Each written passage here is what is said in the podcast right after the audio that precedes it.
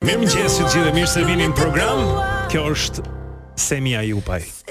Hey, uh, djem dhe vajza, do flasim tani pak për uh, se si teknologjia na ka ndryshuar jetën tonë prej vitesh, por nga ana tjetër ka sjell edhe rreziqe të shumta. Ka qenë lajmet këto ditë uh, dhe përsëritur jo vetëm këto ditë uh, skema të ndryshme mashtrimi financiar, kryesisht cilat vijnë në forma që nga mesazhe që mund të vijnë në telefon, linqe që duhet të klikosh, kode që duhet të dërgosh etj etj deri tek emailë të ndryshme iCloud për shembull. Po, mund të jenë të iCloud-it, mund të jenë gjithandej ose ose njerëz që klonojnë uh, karta dhe merren me këto uh, ATM-t dhe bankomatet etj etj. Por uh, Tomi Kallanxhi, ekspert i teknologjisë do të na ndihmojë të kuptojmë më shumë se çfarë na kanoset dhe se si mund të ruajmë në fund fare paratë tona, jetën tonë, në disa raste kjo mund të jetë dramatike fare ku njerëzit janë vjedhur në mënyrë të jashtëzakonshme, Tomi mirëmëngjes. Mirëmëngjes, mirëmëngjes. Tani na na shpjego pak, sa prezent është rreziku i mashtrimit financiar sot e kësaj dite në vendin tonë?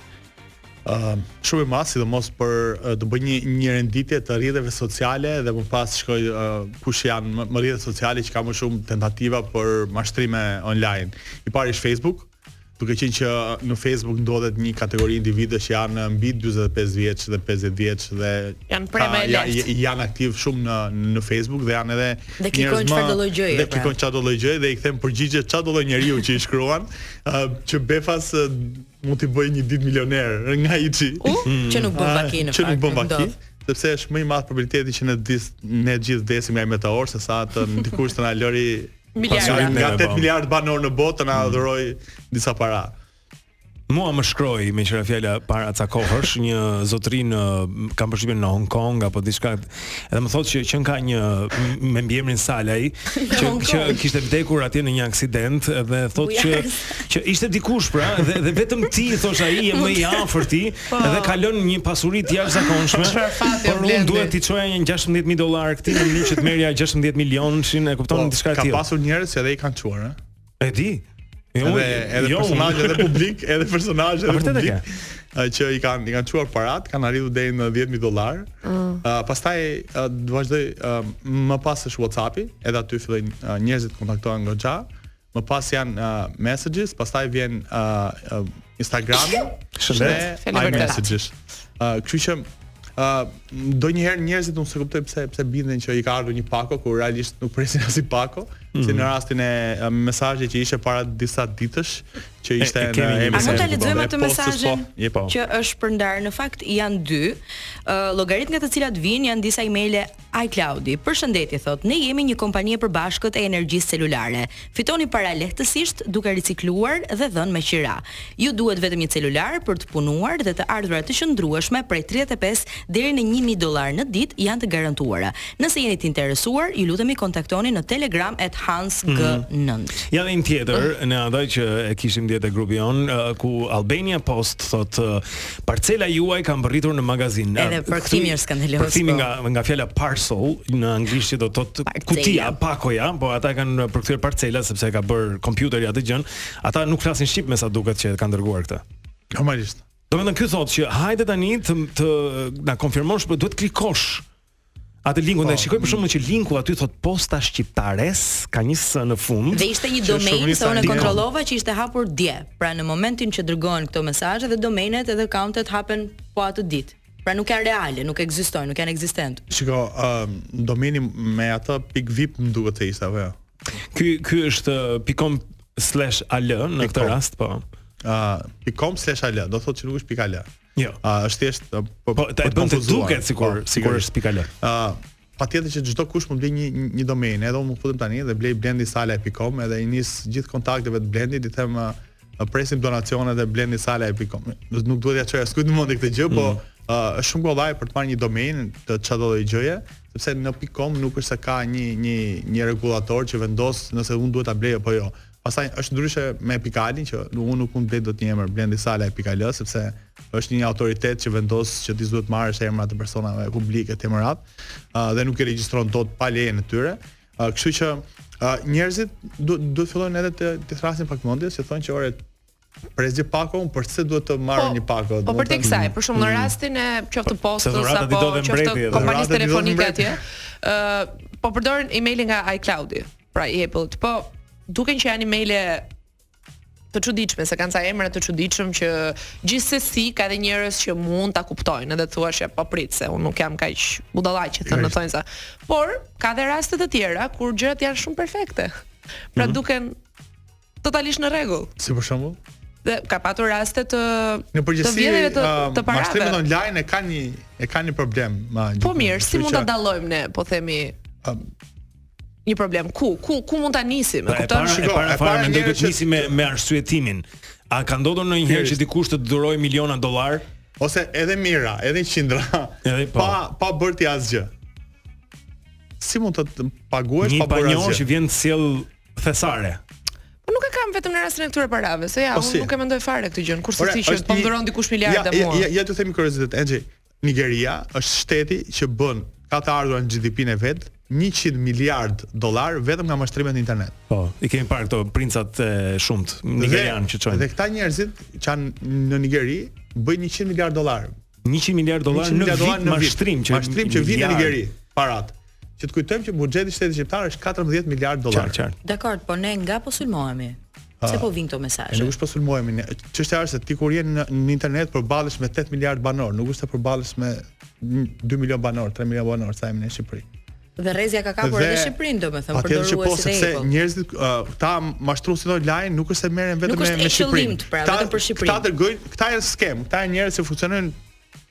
call center mbi 50-60 veta ose edhe 100 veta, mm -hmm. që mund të jenë në Afrikë në shumicën e rasteve, që ta dërgojnë 2 milion mesazhe.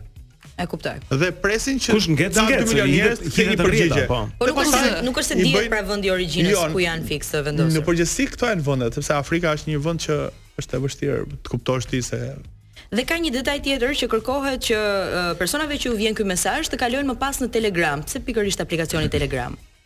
Uh, e para një Telegrami është një një rrjet social që mund të uh, krijon një ca broadcast channels që arrin deri në 200 mijë një milion njerëz.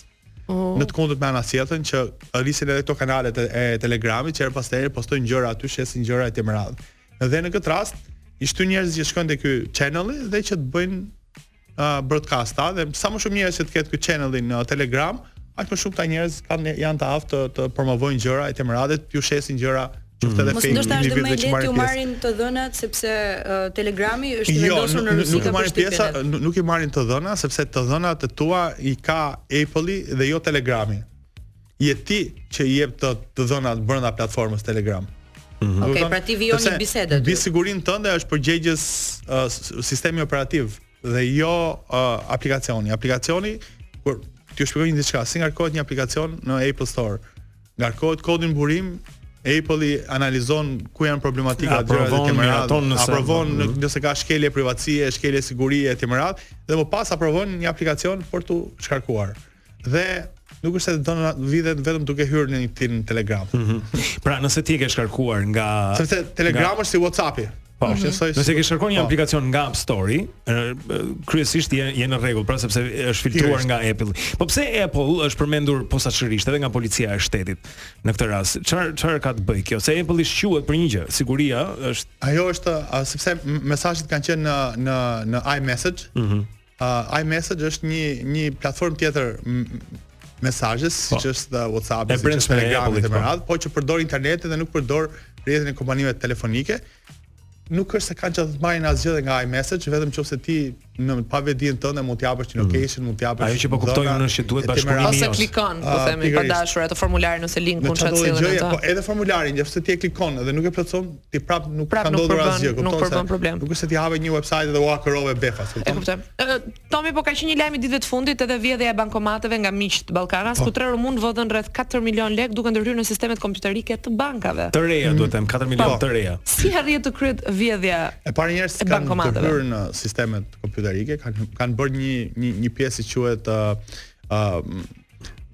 kanë klonuar kartat, si klonojnë kartat, mbrapa çdo karte ë është një shirit magnetik, një një që e ka çdo kartë, në përgjithësi shumica e kartave të debitit edhe kreditit e kanë këtë gjë, sidomos e kreditit. Ëh, mhm. uh -huh. dhe uh, brenda uh, sipër sipër çdo bankomati, uh, tek e kemi edhe një bankomat, ajo pjesa jeshile, i mhm. vihet një si këllëf sipër bankës, a sipër a pjesës i, i jeshile, që është pothuajse i padukshëm mbi atë gjë, dhe në momentin që ti kur fu, fut kartën, lexon të dhënën. Lexon pjesën shiritit, shiritin magnetik mm -hmm. të kartës. Dhe ajo automatikisht këta e përdorin për të klonuar dhe ka pra, vënë pra, ata mund ta riprodhojnë pra kartën tonë nga shiriti ma magnetik dhe nëpërmjet kësaj kartës me, me një kartë tjetër të klonuar mund të shkojnë të bëjnë pagesa. Do të thotë që është një kartë e padukshme. Po, sepse në bankomatet që rrin aty të ruaj nuk është. Në bankomatet të vjetër, kjo pjesa jeshile është si by default. Që do thotë? Dhe është automatikisht ashtu. Është ka e ka e ka bankomatet e vjetër e kanë shumicën e rasteve. Dhe ndoshta në thonjëza nuk duhet t'i vëmë fajin bankave, por edhe bankat mund të jenë fajtore që nuk kanë updatuar me bankomatet e e e rinj. Gjithashtu, sepse me, me sa u kuptua bankomatet që janë në periferi të Tiranës, dhe janë ato që janë janë më të vjetër, janë pra. janë, janë goditur. sepse kanë qenë edhe më më më të vjetër, uh, por që me sa u kuptua që uh, pjesa vendoseshe vetëm një orë ose dy orë dhe më pas shkonte e hiqeshe dhe nuk është se rinte gjatë gjithë kohës ashtu aty mm -hmm. mekanizmi. Momentin që uh, futeshin 10-15 veta të tërhiqnin para dhe këta persona nuk është se tërhiqnin dhe shuma të mëdha, uh, se për një muaj kishin bërë vetëm 4 milion lekë, domethënë shifër e ulët, do pra thotë që, kanë marrë nga 50000 lekë ose s'duhet një ekspert për ta bërë këtë gjë. Apo jo. Jo, këta janë njerëz që kanë mësuar skemën ose kanë marrë skemën diku në Rumani ku, ku, ku kanë qenë dhe kanë ardhur në Shqipëri për ta për ta ekzekutuar. Mhm.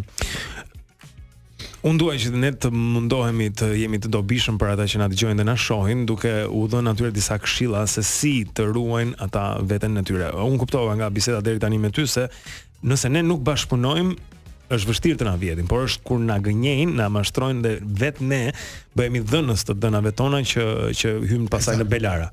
Eksakt. Çfarë çfarë janë këshillat që ti do të jepje? E para një herë në si si në rastin e bankomateve, ë uh, Te kjo pjesa jeshile që është që pra, ka aty ku fusin ajo goja ku futet karta. Ajo po, po. goja pik, mm. pikërisht se është tamam si si gojë kjo pjesa jeshile, provoje ta tërheqësh me dorë, po jo fort, edhe mund ta prish bankomatin. po doli. E po që ja që heqim gjithë bankomatin në vend. Në përgjithësi është është është një gjë që qëndron kollaj sipër dhe nëse tërhiqet del direkt. Del direkt. Ëh. Mm. Uh, kështu që Për merakun e kësaj gjës duhet me e provuar herë pas here dhe un e provoj në shumicën e rasteve kur shoh Pra nëse shkon në një bankomat, sigurohu që gjërat të po, duken normalisht aty, mos jetë ndonjë gjë e çuditshme. Ose ose ka raste që unë në bankomat nuk e fut fare kartën, po përdor opsionin contactless, që është afër bankomatit dhe kjo është më mirë po thua. Është opsion. Po sa i takon kësaj uh, skemës së mashtrimit, pra njerëzit e para nuk duhet të klikojnë këto mesazhe dhe çdo link që ju vjen,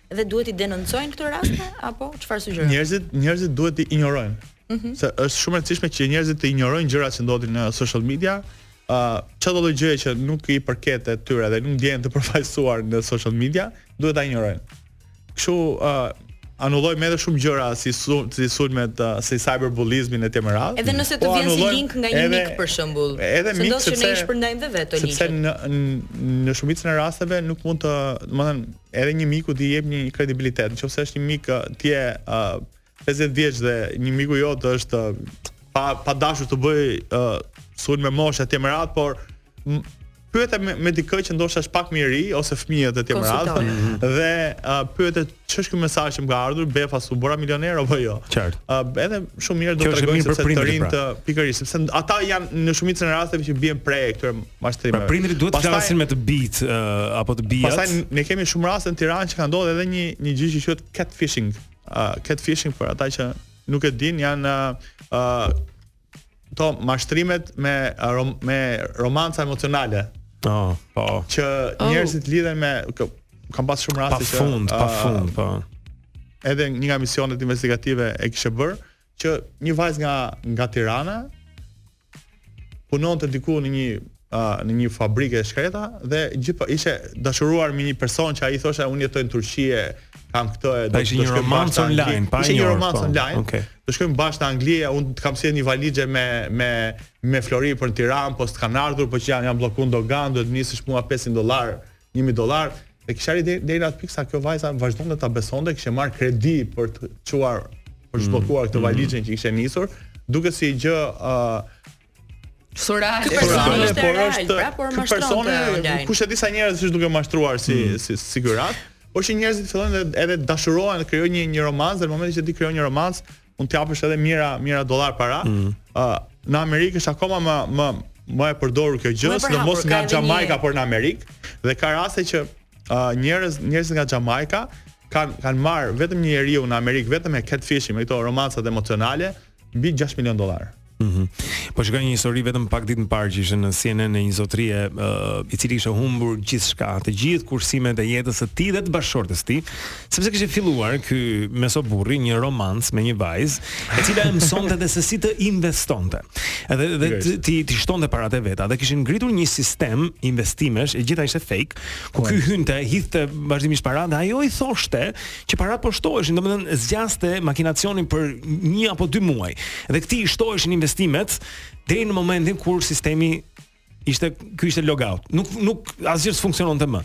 Edhe ta dëgjoje këtë burrë që qante me ulërima, se kishte humbur gjithçka për të cilat kishte punuar, prej mendjelehtësisë se një një vajzë e re po e mësonte se si të Këto janë skema forexi që ë uh,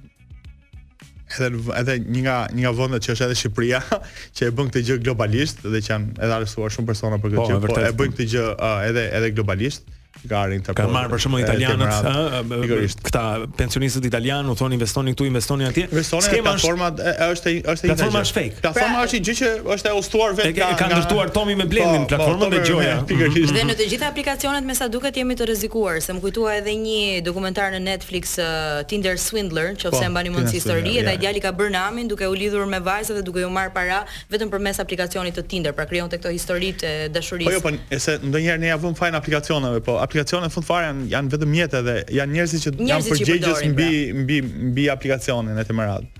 Kështu që bien vetë pre. Kështu që në në rast të Shqipërisë, domethënë di ndonjë për ndonjërin që ka humbur shumë di ti raste ku përmendë diçka më herët, për 10000 dollarë të dërguara nga dikush. Ose që kanë kërkuar po, po, ka pasur edhe edhe kompani që janë hakeruar, ëh. Domethënë, të jap një një shembull, nuk nuk po e them emrin e kompanisë. Uh, një kompani prodhimi në Shqipëri, prapë edhe ky mashtrim online, edhe kjo është një nga skemat që që ndodhin. sepse kompanitë shqiptare kanë e kanë shumë të ulët uh, sigurinë kibernetike. Hmm. Po. S'kanë investuar. Uh, nuk investojnë që shifrat janë shumë të ulëta, por nuk kanë derisa digjen, pastaj derisa digjen dhe ça ndodh hakerohet emaili i financës, personi përgjegjës uh, ndryshon uh, ti ke për të bërë financa ka për të bërë një transfer në me IBAN-in e një kompanie në Turqi, ndryshohet IBAN-i shkon në Nigeri. Mm -hmm. Dhe transferi me sa di unë ka qenë 960 mijë dollar.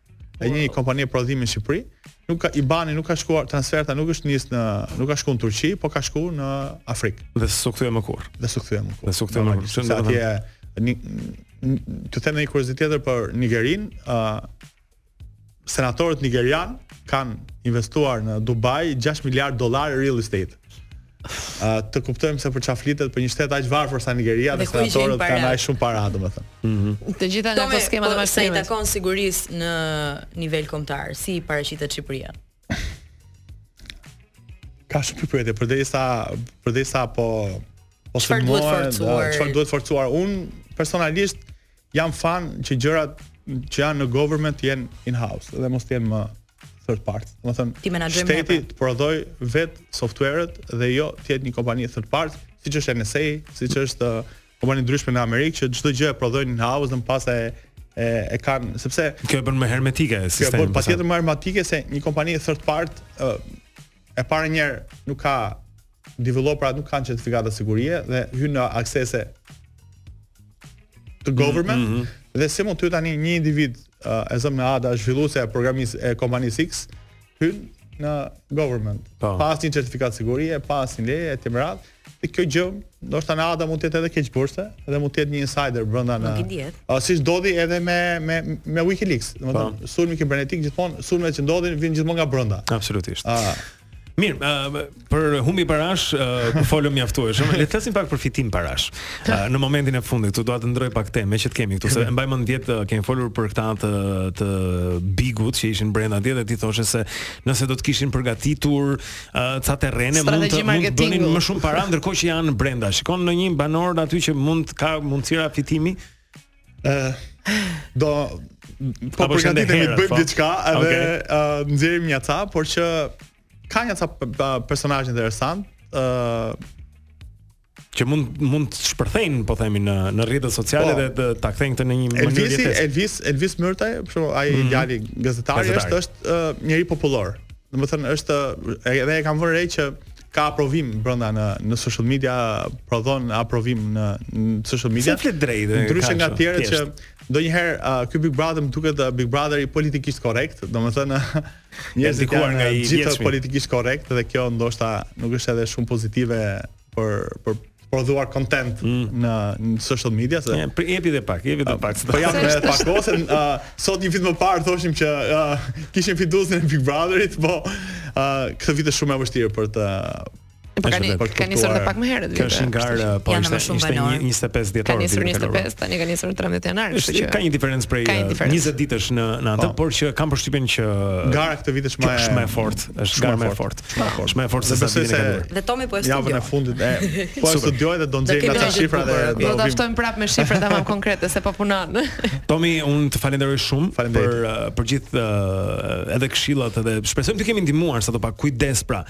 me të dhënat tuaja. Mos klikoni gjithandej. Mos besoni. Nuk bëheni befas milioner. Bëhet deti kos, deti nuk është bërë ndonjëherë kos, vazhdon të jetë me krip gjithmonë ka qenë. Po do të punojmë që të bëjmë lek dhe jo miliardat. Shumë faleminderit. Kthehemi pas pak, kemi akoma në Wake Up.